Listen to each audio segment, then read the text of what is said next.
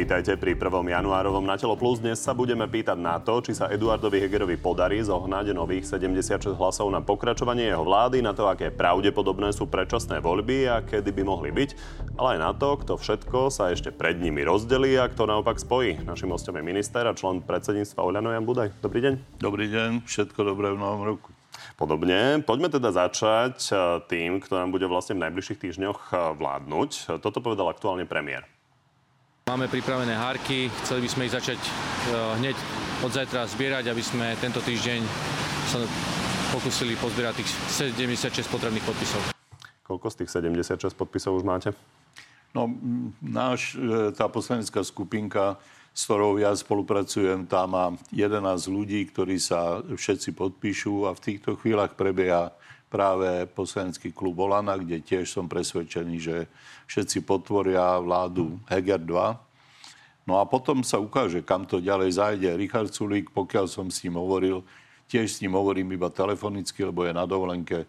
Richard Sulík e, nie je odporca pokračovania reformných e, e, krokov vlády, čiže ja verím, že Saska to podporí jednotne. Chytím sa najprv toho Oľano, takže Oľano má klub, aby porozmýšľalo, či podporí vlastného premiéra? Nie, aby porozmýšľalo, to treba podpísať fyzicky. No a klub je na to najpraktickejší spôsob. No o čom diskutujú, keďže Eduard Heger to celé navrhuje? No, ešte raz, treba sa zísť a podpísať fyzicky. Čiže to sa deje teda? vlády, len som vám chcel dať aktualitu, je to sa práve deje. Mimochodom, s kým ste sa vlastne ešte ze sviatky rozprávali o tej kríze? S hromadou ľudí. Naozaj všetci sú plní odhodlania ne, nenechať krajinu e, tým silám minulosti, to znamená Ficovcom, alebo prípadne dokonca fašistom. Čiže veľa ľudí, či už e, sú momentálne e, v nejakej politickej formácii, alebo sú aj mimo, hej, tak e, má, majú veľmi dobrú energiu. Či sa z toho vyskladá nejaká nová SDK, to odo mňa nechcíte prorokovať. To ste sa dostali ešte oveľa ďalej, ako som ale plánoval. Ale vám, moje, moje otázky smerujú skôr k tomu, že či ste sa bavili napríklad s Borisom Kolárom, že či on je teda odhodlaný uh, dať všetky podpisy Borisom, a či tí poslanci vo vnútri toho S Borisom Kolárom rozprával Eduard Eger práve, práve včera a som presvedčený, že aj Boris Kolár si uvedomuje, že my sme začali reformy, ktoré prípade nejakých veľmi rýchlych volieb vlastne skôr e, skomplikujú život, než by prinesli ovocie. Tá mm, nálada v spoločnosti je naozaj, e, je naozaj e, rozorvaná, by som povedal. Všetky tie krízy, všetky tie hádky, všetky tie chyby tejto mladej generácie e, politikov mnohým vyvolali takú náladu ako na pieskovisku, že zahodím už tú hračku. Ale viete, voľby môžu dopadnúť aj veľmi zle. určite dostaneme len, aby sme išli systematicky. No. Takže uh, za ľudí, Oľano a Smerodina to kompletne podpíšu? Ja si myslím, že áno. A podľa mojej informácie od Richarda Sulíka tiež Otázne môže byť... On bude mať asi predpokladám nejaké podmienky. Áno. Tie ste nejakým spôsobom prediskutovali, čo On chce hovorí o veľmi pochopiteľných podmienkach, ktoré oni sami dávali do programového vyhlásenia vlády. Tak viete, samozrejme, že programové vyhlásenie vlády bolo tento raz nesmierne rozsiahle, len v oblasti životného prostredia tam bolo 6 strán.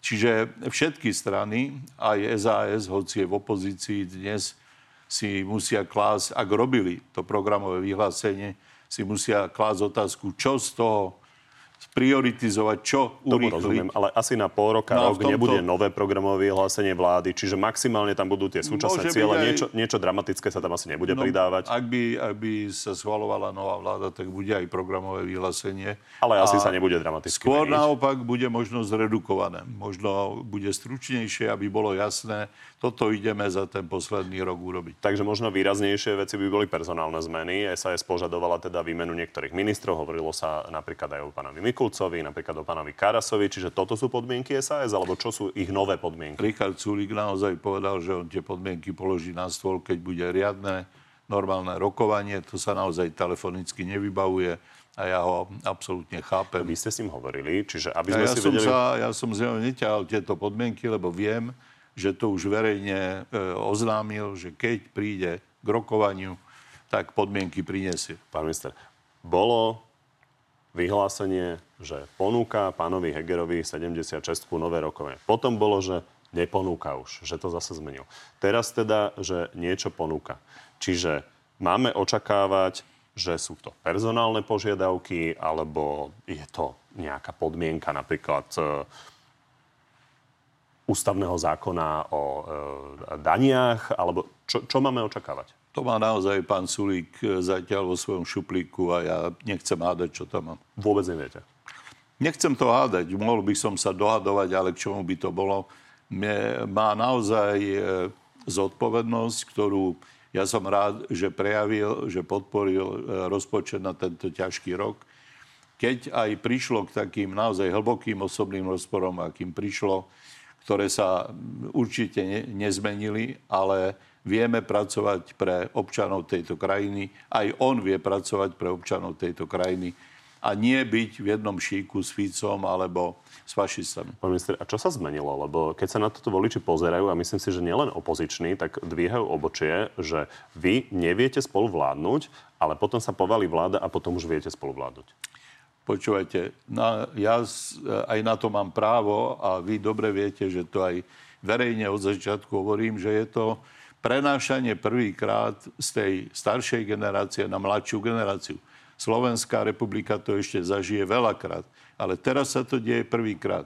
Tí ľudia nemajú skúsenosti, prišli mnohí z úplne iných prostredí, nemali kto vie akú súhru ani pred voľbami. To dobre viete, že boli predstavy, že voľby vyhrá bývalý pán prezident. Všetko dopadlo inak. to trošku urychlili. A nejde že, to. že nemali skúsenosť, nie, no veď, tak padla vláda. Medzi tým boli len sviatky. Áno, Čiže počas sviat, moc sviatok, uh, sviatkov nádobudli skúsenosť. No ale vy si myslíte napríklad, že demokratickí voliči, ktorí ten vynikajúci výsledok, že tam poslali ústavnú väčšinu, aby tento Augiašov chlieb začala upratovať. Že tí voliči sú pohádaní, že tí voliči majú nejasno.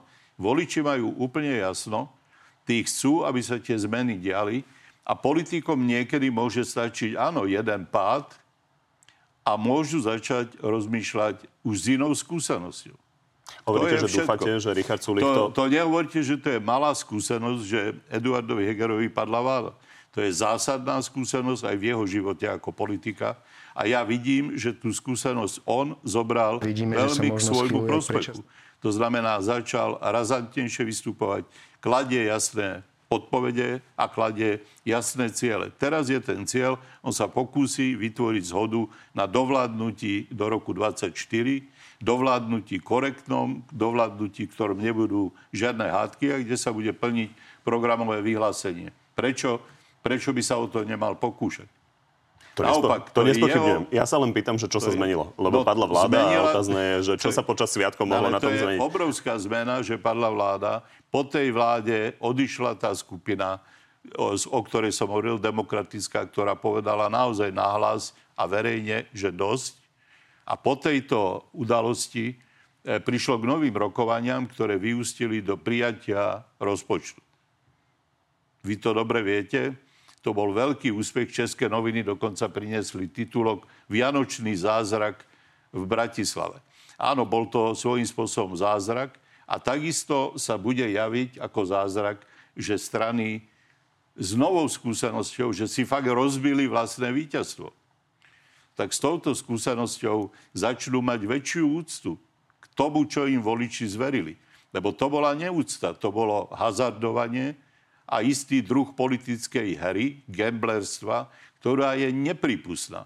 Dobre, Preto som otvorene kritizoval aj pána Sulika, aj pána Matoviča a vyzýval som ich naozaj na spoluprácu a k tomu napokon naozaj príde. Všetky varovania, ktoré nielen ja, ale aj tá desiatka poslancov adresovala vedeniu Olana, sa naplnili. Tak verím, že si z toho urobia závery už horšie pre jednu stranu, ktorá stratí veľkú časť volického potenciálu, veľkú časť koaličného potenciálu a napokon stratí vlastnú vládu, hoci vyhrala minulé voľby. Tak už e, e, toto je posledný moment.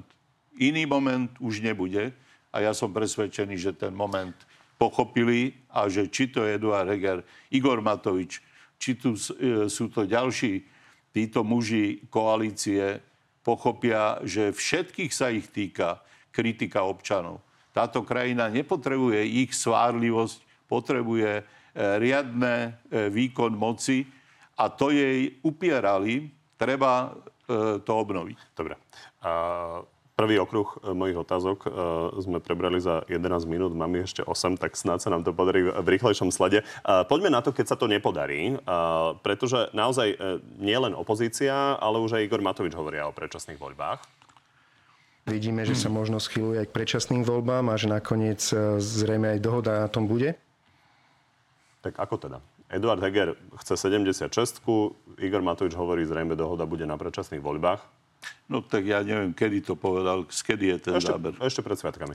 No, tak ale vývoj je veľmi rýchly, veď Eduard s touto iniciatívou, aby poslanci priamo podpísali a e, garantovali podporu vláde, prišiel proste včera. Takže už si to vyjasnili. Už Igor Matovič ja verím, je v tomto smere na jednej lodi s Eduardom Hegerom. No, opakujem, ja verím, že už väčšia skúsenosť nemôže byť, Dobre. než je vlastný Rozumiem pád, vašej odpovedi. Až, až vlastne na E, do okamihu, kedy už má prísť iba volič a ten volič vystaví krutý účet. Ak ty si prišiel o svoj program, nenaplnil si programové vyhlásenie vlády, rozhádali ste sa a jednoducho moc vám vypadla z rúk, tak čo čakajú od voliča. Čo má demokratický Vy volič kru, krutý prísť? účet a naozaj viacerí politici hovoria o tom, že varujú pred výsledkom tých predčasných volieb. Na kraji priepasti. No pozrite, demokrati mali za posledných 20 eh, rokov, a to je aj vo vašom živote dosť dlhá doba, za 20 rokov mali trikrát vládu a trikrát im vypadla moc a trikrát boli predčasné voľby.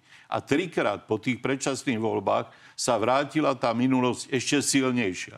Až to skončilo zabitím investigatívneho novinára. Trikrát sme pokúšali, že či sa demokrati či môžu byť zodpovední, alebo prípadne si budú riešiť svoje osobné spory.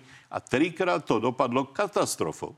Čiže ja nehovorím e, z pohľadu toho, že som momentálne minister, tak bolo by dobre oddialiť tie voľby.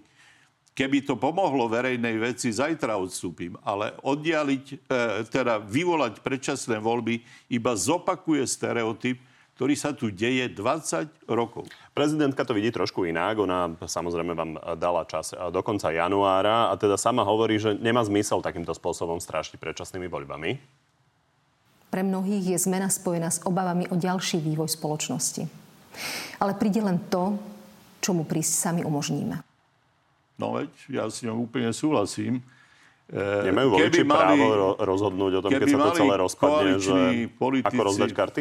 Keby mali koaliční politici ďalej e, tak zle slúžiť verejnosti, že si robia prieky, že jeden odíde do, do opozície a naozaj ide zhodiť vládu, ktorú sám zakladal, tak potom e, samozrejme tie predčasné voľby budú a bude triumfovať Robert Fico a bude sa smiať akých neskúsených a prepačte mi hlúpych politikov mu poslali voliči vymetať ten jeho Augiašov chliev, lebo sotva začali, tak sa rozhádali. No a teraz e, sa starý systém e, bude môcť vracať. A bude sa vracať s tou legitimitou, že veď mali ste moc, tak prečo ste nekonali? A toto, preto to nesmú byť predčasné voľby. Pani prezidentka nevníma ten politický kontext. Demokratickí voliči nebudú mať trpezlivosť chodiť voliť, ak sa za každým politici vyzujú zo zodpovednosti a utečú pred koncom volebného obdobia. A opakujem, za posledných 20 rokov sa to zopakovalo vždy. Vždy, keď vládla demokratická časť politického spektra, vždy ani nedávali eh, odpočet svojej práce. Takto to nejde. Dobre, ja len pripomeniem, že máte koaličného partnera Borisa Kolára, ktorý hovorí o tom, že môže sa pokúsiť teda e, zostaviť nejaká nová vláda, ale na druhej strane treba predčasné voľby. A okrem iného nechce hovoriť, e, to, čo nechce hovoriť prezidentka príliš o úradníckej vláde, hovorí Boris Kolár za ňu. Keď neprejde novela ústavy, nebudú žiadne voľby a pani prezidentka si dá svoju úradnícku vládu. Vybavené. Toto je podľa vás dnes málo pravdepodobné? To sa nedá, e, nebudem hádať proste e, zo sklenianej gule. Ak niekto v tej koalícii vlastne pracuje pre opozíciu a chce za každú cenu predčasné voľby, tak to dosiahne. A teraz do konca mesiaca sa to dozvieme. Lebo je očividné, že konflikt, ktorý bol hlboký, je do istej miery ukončený. Čiže je tu vlastne vyše, vyše 90 poslancov, ktorí prešli cez voľby a tvrdili, že prišli upratovať ten Augiašov chlieb. Teraz majú ešte rok, nech upratujú.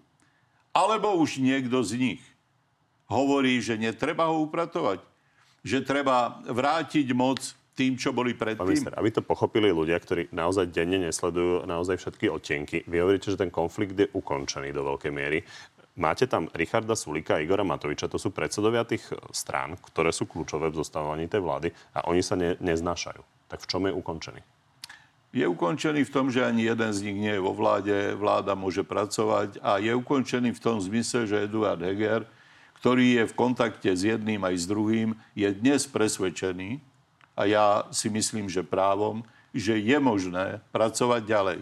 Že nie je e, ultimatívne, nevyhnutné, aby demokrati znovu pustili moc z rúk a už len čakali, jak sa vráti Fico. Nie je to nevyhnutné a naozaj Heger ide do toho s, pevným, e, s pevnou víziou. E, ja mu v tomto veľmi rád pomôžem a ja si myslím, že všetci demokrati, keď sa pozrú, koľko ľudí je vlastne, koľko ľudí čakalo, ako tá verejnosť a najmä mladí ľudia čakali zmenu, a my máme teraz rezignovať na tú zmenu a čakať, že čo tie vrchca, aby volie hodia. Však si pozrite prieskumy a dozviete sa, čo asi Dobre, takže aby sme hodia. tomu definitívne rozumeli, vaša predpoveď je taká, že budúci týždeň sa podarí Eduardovi Hegerovi opäť nazbierať vyše 90 hlasov? Ja verím, že ten potenciál tam je, že ten bazálny osobný konflikt, ktorý bol vo vláde, tam nie je, že Eduard Heger má dnes iniciatívu na svojej strane a on si uvedomuje, že ako politik a štátnik Slovenskej republiky má plnú povinnosť. A videl som na ňom, že to cíti aj pri tomto 30. výročí. Že on má nielen možnosť, to nie je v politike také, že máte iba možnosť. Ak ju nevyužijete, tak budete e, tými ľuďmi právom e, nie že kritizovaný, oplutý. On má povinnosť dnes dať tú partiu dohromady a robiť to. Pán minister, hovoríte veľa o následkoch, len ľudí zaujímajú najmä tie výsledky. Čiže uh, pán Kolár napríklad nebude mať problém byť v takejto vláde až do 2024, napriek tomu, že hovoril, že musia byť predčasné voľby? No tak ale on nemal nikdy plán e, zdúbkať z tohoto vládnutia ten Problém u neho predsa vznikol za to, že vláda bola v hlbokej kríze. Ak Eduard Heger obnoví e, dostatočný počet poslancov, tak vlastne z akého dôvodu majú byť predčasné voľby? Že si to praje Robert Fico?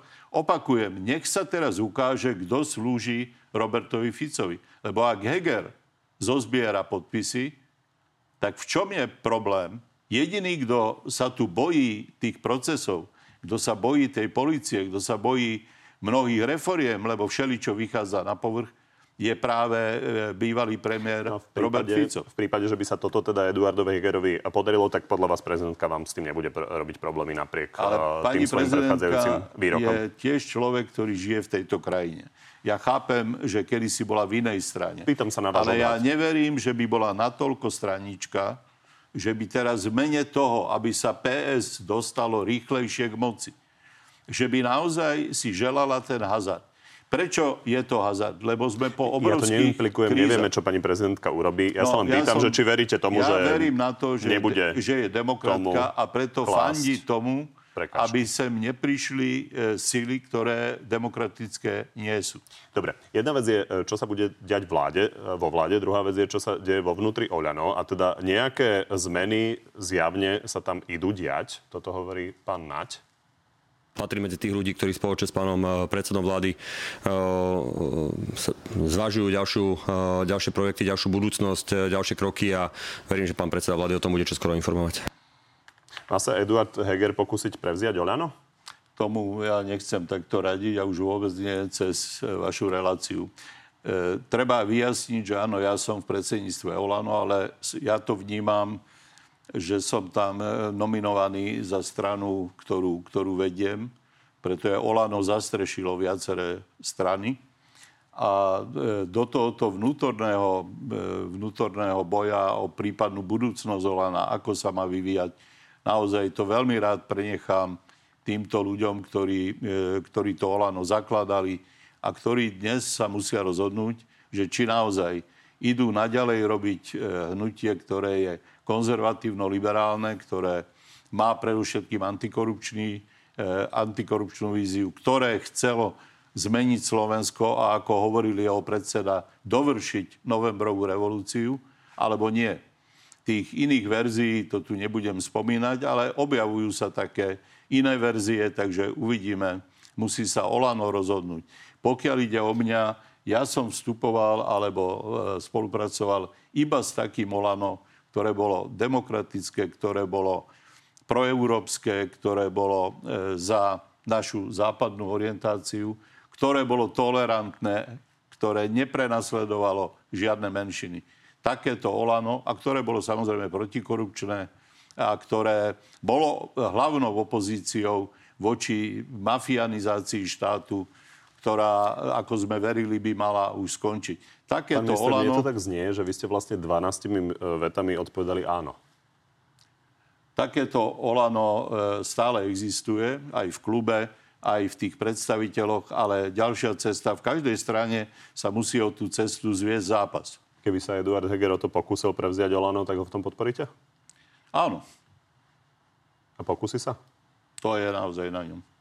Vy trošku odmocňujete vlastne tú vašu pozíciu, ale vy ste v predsedníctve toho Oľano. Poznáte aj tie stanovy. Napríklad Igor Matovič je naozaj extrémne silný predseda z pohľadu toho, že keby sa niečo išlo hlasovať, tak on môže pokojne vylúčiť členov, prijať členov.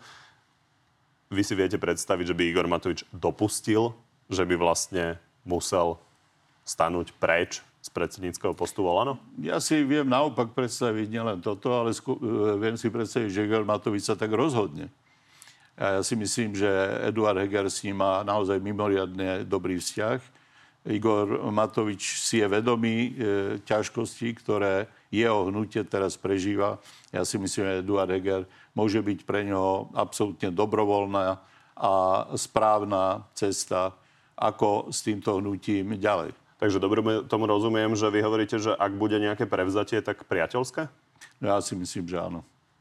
Ale opakujem, to sme ešte preskočili okus dopredu.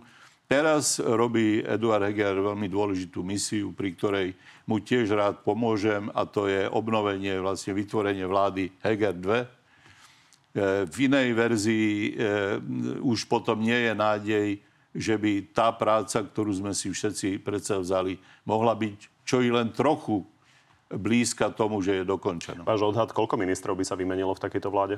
Nemám potuch.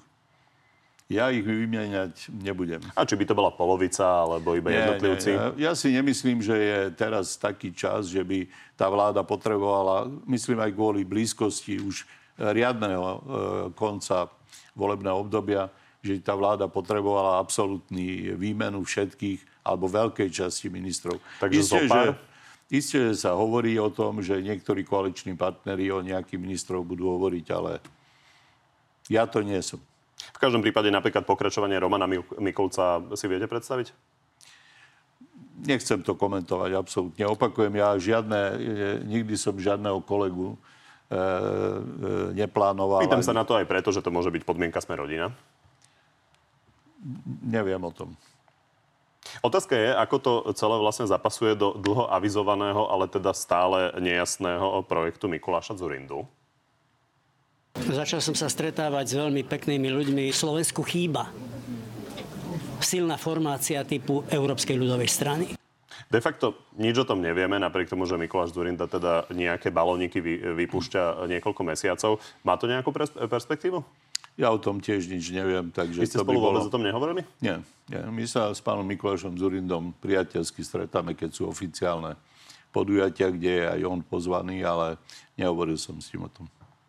Vy toho súčasťou určite nebudete?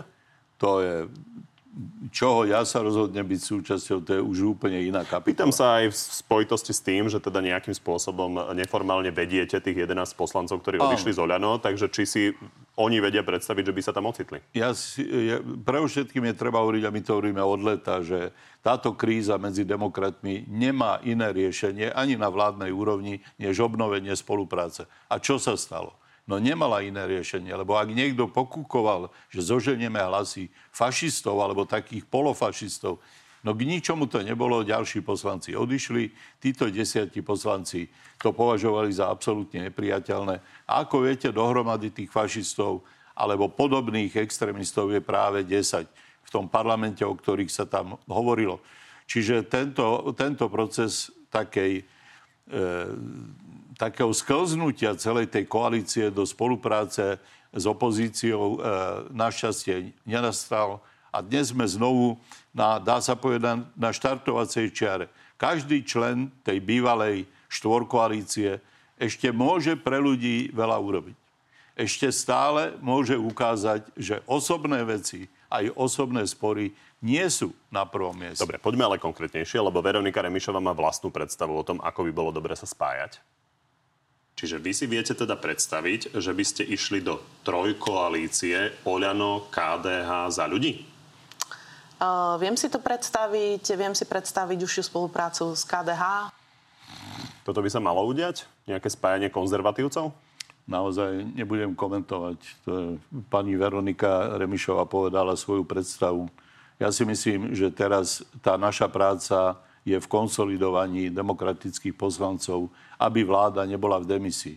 Potom sa pripravujeme na, na voľby a ja verím, že ak sa budú e, demokrati chovať rozumne, tak voľby budú v riadnom termíne. Minister, ja sa vás pýtam na niečo, čo ste sami otvorili asi v prvej minúte e, toho, čo sme sa začali rozprávať. Tak možno ešte e, konštrukt Mikuláša Zurindu. Podľa neho teda netreba spájať len konzervatívcov liberálno-konzervatívne, konzervatívno-liberálne strany, keď sa spoja, to môže byť taká silná báza, o ktorej sa dá vybudovať veľmi silná politická alternatíva už pre nadchádzajúce parla- parlamentné voľby. Toto je lepší nápad? Pospájať v podstate všetko so všetkým?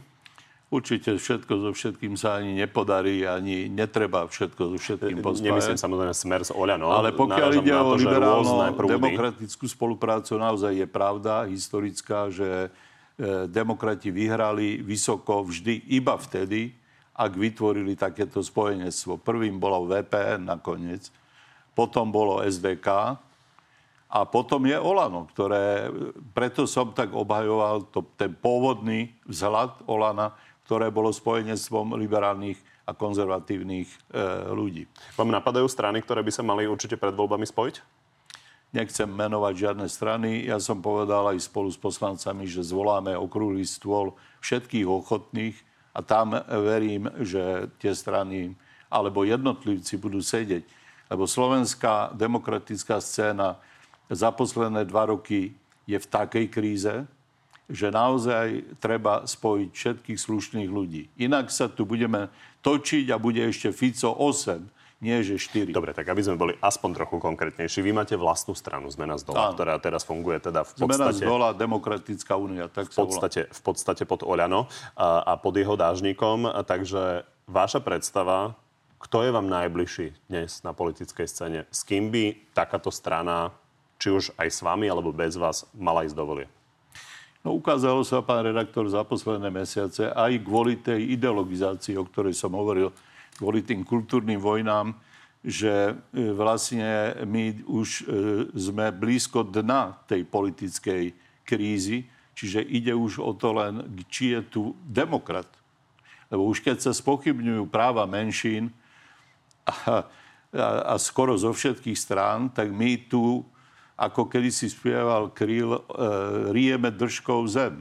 Demokrati, ktorí verili v novembri, že je vyhraté, dnes sú po 33 rokoch e, pred možnou likvidáciou demokracie. Hovorí to prezidentka, ale hovorí, hovorí to každý skúsený politik. My môžeme prísť o demokraciu. Čiže spájať budem, e, keď to bude na mne, všetkých, ktorí tomu môžu zabrániť. Žiadne značky vám Pýtam sa, kto, hovoriť je, kto vám je blízky. Takže to, to sa ukáže, kto sa do takejto práce pridá, pretože nie sme na tom dobre, nebudú to konjunkturalisti, pridajú sa len tí, ktorí naozaj čosi s tým odkazom novembra si ešte pamätajú. Dobre, dokončím ešte toho Mikuláša Zurindu, lebo konkrétne Veronika Remišová si nemyslí, že on by mal byť pri nejakom spájaní. Neviem, či Mikuláš, zrovna Mikuláš, návrat Mikuláša Zurindu v čase, keď sa teraz vyšetruje gorila, je to najlepšie, čo Slovenská republika potrebuje. Toto je relevantný argument? Ani ja neviem, či to je najlepšie, ale ne, nevidím e, dnes dôvod, aby som e, posudzoval nejakých politikov. Slovensko je na tom príliš zle. Treba hľadať rozumných, schopných, ale samozrejme nekorupčných a čestných ľudí. Vy, sa, vy si viete predstaviť, že by ste sa ocitli na jednej kandidátke s pánom Zurindom? V tejto chvíli idete veľmi ďaleko, o tom určite nechcem Či by ste hovoriť. s tým mali problém? Veronika Remišová hovorí, že vyšetrovanie gorily ukazuje, že to nie je dobrý nápad. Ja som len zopakoval, že toto, toto stanovisko je stanovisko jej strany a také stanovisko v tejto chvíli nemám. Čiže vy osobne si to viete predstaviť? Osobné veci dajte bokom. Ja mám s Mikulášom Zurindom aj dobré, aj veľmi zlé okamihy a také isté mám s mnohými politikmi, s ktorými som pomáhal zhodiť Mečiara, dokonca s niektorými, ktorými som ešte e, sa usiloval zhodiť komunizmus. Jednoducho osobné veci, osobné konflikty nie sú podstatné. Čiže inými slovami, viete si predstaviť, že by ste stanuli spolu na jednej kandidátke? Nevyjadrím sa k tomu, pán kolega. Zbytočné to je a zbytočne by to komplikovalo prácu. Bolo by dobré, keby to spájanie nejakým spôsobom zastrešoval Eduard Heger? No tak Eduard Heger je prirodzený líder dnes a on e, prijal túto výzvu. Vidíte na jeho vyjadreniach, že hovorí, že chce byť organizátorom spájania demokratov. A to je trošku iná e, káva, e, než tieto výkriky z okolia, ktoré nemyslím tým iba Mikuláša Zurindu, však kto dneska e, prichádza a hovorí, ja to tu upracem. Nie je to také jednoduché. Eduard Heger disponuje ústavnou legitimitou, disponuje e, možnosťou ešte do tých volieb ukázať, že je dobrý politik a možno dobrý slovenský štátnik. V každom prípade v zahraničí a v zahraničnej politike už ukázal vynikajúce výsledky. Dobre, takže má na to, aby pospájal takéto strany ako Spolu, Za ľudí, KDH a podobne? Bez pochyby.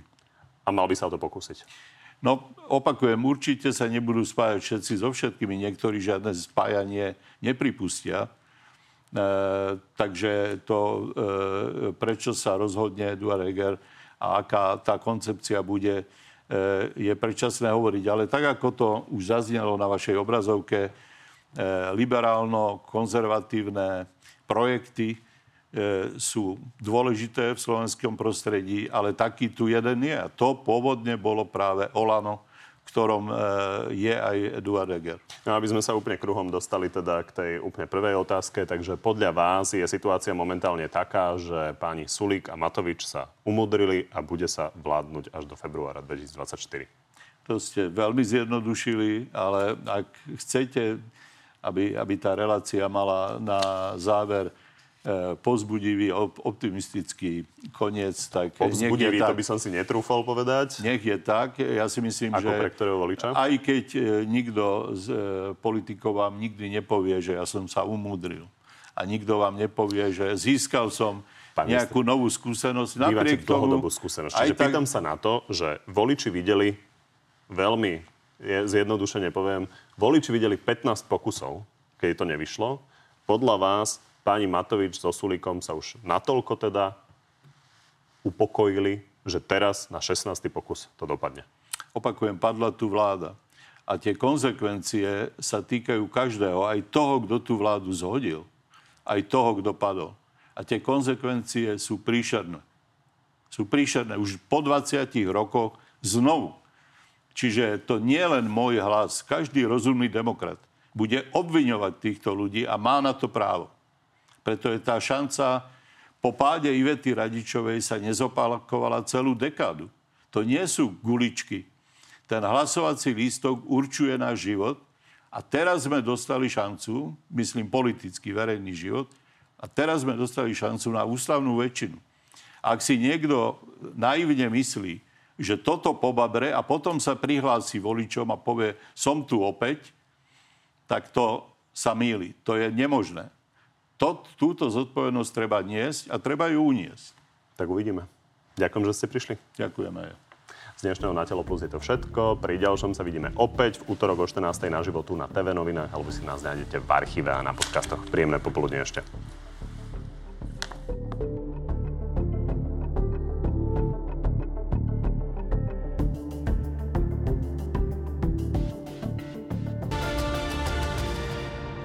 Takže poďme na divacké otázky. Začnem Rudolfom. Či mu údenie klobás tak veľmi vadí, že znečisťuje ovzdušie, keď jeho vláda nakupuje plyn od USA, ktorý sa dováža loďami, ktoré majú astronomickú spotrebu? To už nevadí? Vadí, samozrejme. S tými loďami treba určite niečo robiť. A klobásy, ako viete, to je iba výmysel. Samozrejme, až také údenie klobás, ktoré má, tak povediať, priemyselnú výrobu, až do takého, e, v takých množstvách, potom sa môže do toho zastarieť, povedzme, starosta. Takže v každom prípade ľudia, čo majú to doma domáce, udierne na záhrade, tak budú údiť naďalej. Budú údiť naďalej a keď nám Rusi budú brzdiť plyn a budú nás vydierať plynom, tak žiaľ, budeme dovážať plyn z iných štátov aj loďami, lebo sme vo vojne. Rusi na, označili za nepriateľa a chcú nás e, priškrtiť nám plyn Čiže ak sa, ak sa divák, e, ako sa volal? Pán Rudolf. Pán Rudolf e, trápi nad týmto znečisťovaním, ja tiež. Naozaj najferovejšie by bolo, keby v Rusku nevládol diktátor Putin, ale slušní ľudia. A v každom prípade teda ani Brusel, ani Jan Budaj nejdu zakázať údenie. Nie, nie, nie. Viera, prečo máme toľko národných parkov a prečo chránime divé zvery, ktoré sú v iných krajinách aj v EÚ premnožené, ako vlk a medveď, ktoré zapričujú veľké straty chovateľom oviec? Nikde nie sú premnožené ani vlk, ani medveď, ani v EU.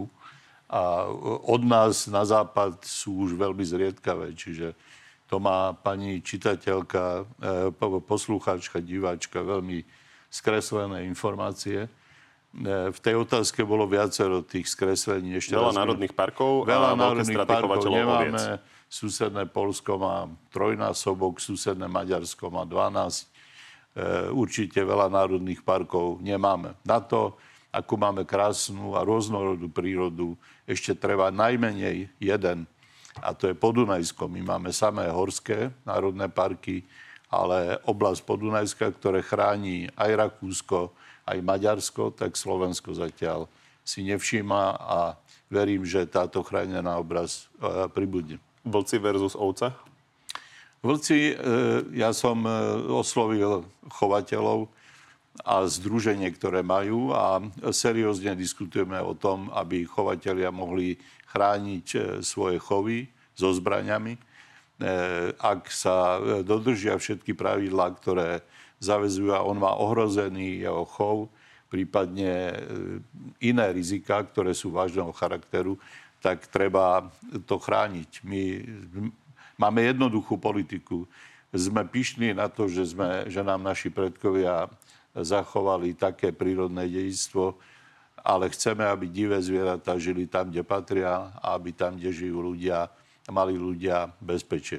Kaja, ako môže byť v strane, ktorej vládne Matovič? Nerozumiem otázke. Tak sa pýta ona. Nie, nechápem. Tak ste v predsedníctve Oľano. A ako môžete byť v takom predsedníctve, keď tomu vládne Igor Matovič? To je jej pohľad. Igor Matovič tomu až tak nevládne. Práve, práve naopak viete, že pôvodne tá strana mala len štyroch členov. Jedno je isté, že e, tieto málopočetné strany trpia určitým demokratickým deficitom, lebo skoro všetci sa poznajú a e, to nerobí dobrú atmosféru pre kritiku. Ale ja tú kritiku, pokiaľ Igor Matovič ne, nepostupuje podľa našich vízií, s ktorými sme do toho išli, ja mu ju viem hovoriť aj osobne, aj verejne. Čiže pokiaľ ide odo mňa ako od osoby, tú spätnú väzbu má. Potreboval by spätnú väzbu aj okresných krajských štruktúr, tak ako štandardné strany mávali. Dnes už také strany takmer na demokratickom spektre nie sú. A to je vec, ktorú ja nazývam, že je to kríza politických strán. A vlastne kvôli tejto kríze máme aj krízu e, politickú v zmysle e, demisie vlády. Prečo sa odmietate spájať s Mikulášom Zurindom? To som ja nehovoril, že odmietam sa spájať, ani Mikuláš Zurinda nič zase nehovoril o spájaní akoby so mnou. Hlavne platí, že my sme dvaja starší páni, ktorí to tu už nevytrhnú. To proste si treba úprimne povedať. Ja som ponúkol svoje skúsenosti a prinieslo to určité ovocie. Olano vyhralo voľby, Olano začalo významné reformy, ja som dostal šancu robiť významné reformy v životnom prostredí. Určite Mikuláš Zurinda má svoje politické skúsenosti a ak ich ponúkne v tejto dobe spájania demokratov a hľadania konzenzu, to bude len dobre. Už si pán Budaj doučil učivo 5. ročníka základnej školy a vie, že medvede sú všežravce? Tak tento vtip už si odpustíme. Vy ste tu povedali, že sú vegetariáni? Ja Dobre som, si pamätám. Ja som vo vašej relácii odpovedal, že žerú na 85% bylinné, bylinnú stravu, ale potom boli takéto otázky, presne ako teraz, po relácii. A tam som zavtipkoval, že však to sú v podstate e, vegetariáni. A nebolo väčšieho jasotu v opozícii, ktorá si, sa teda presviečia, že že nie sú vegetariáni. No, samozrejme, prevažne sú vegetariáni, znovu to opakujem, a kľudne v podstate sa dá povedať, že určite nie sú hlavne ľudožrúti. Ladislav, myslí podľa vás Igor Matovič všetky svoje statusy vážne, alebo je to len politický kalkul? To ja neviem. Viete, tak politici Igor Matovič nie je nie je mm, taký priehľadný a naozaj napriek tomu, že som veľmi blízko pri ňom, neviem vám odpovedať, čo myslí niekedy ako nejaký test, čím skúša nejakú nosnosť nejakých tém. Ja tiež si myslím, že niekedy je to pokus o skúšanie nosnosti nejakých tém. A je to ale... tento prípad? Ktorý? Posledných dní a trans ľudia séria statusov? To, je, to, to sú nezmyselné témy. K tomu, k tomu jednu poznámku poviem. Tá, mm, tá hra na kultúrne vojny a ideologizácia, to je tiež jedna z vecí, ktoré často tomu prepadajú aj pomerne mladí ľudia, netušiac, že sú nakazení proste jedným nebezpečným vírusom z minulosti. Tak, jak môžete dostať, e, keď vyhrabete nejaký, nejakú E, nejakú starú, starý vírus v hrobke, môžete dostať e, vírus z minulosti, tak aj táto naša ideologizácia, tie pometené doslova mysle, ktoré sa často označujú, že to je kultúrna vojna, je pozostatok obrovskej ideologizácie slovenskej spoločnosti. 40 rokov tí ľudia dostávali do hlavy, že na svet sa treba pozerať ideologicky. No ono, viete, najmä sa to hodí politikom, a vôbec ľuďom, ktorí nemajú radi robotu, nerozumejú konkrétnym problémom, potom je jednoduché ich ideologizovať. Ideologizácia je vírus, škodlivý, nebezpečný vírus z komunistickej minulosti. Darmo dneska e, ruská propaganda alebo domáci fašisti to obliekajú do kabáta nejakej kultúrnej vojny. Nie je to ani kultúrne, nie je to ani zmysluplné tu sú reálne problémy a o tých treba hovoriť, nie o ideologických vymyslených rozporoch. Dobre, to je všetko. Hm. Ďakujem pekne.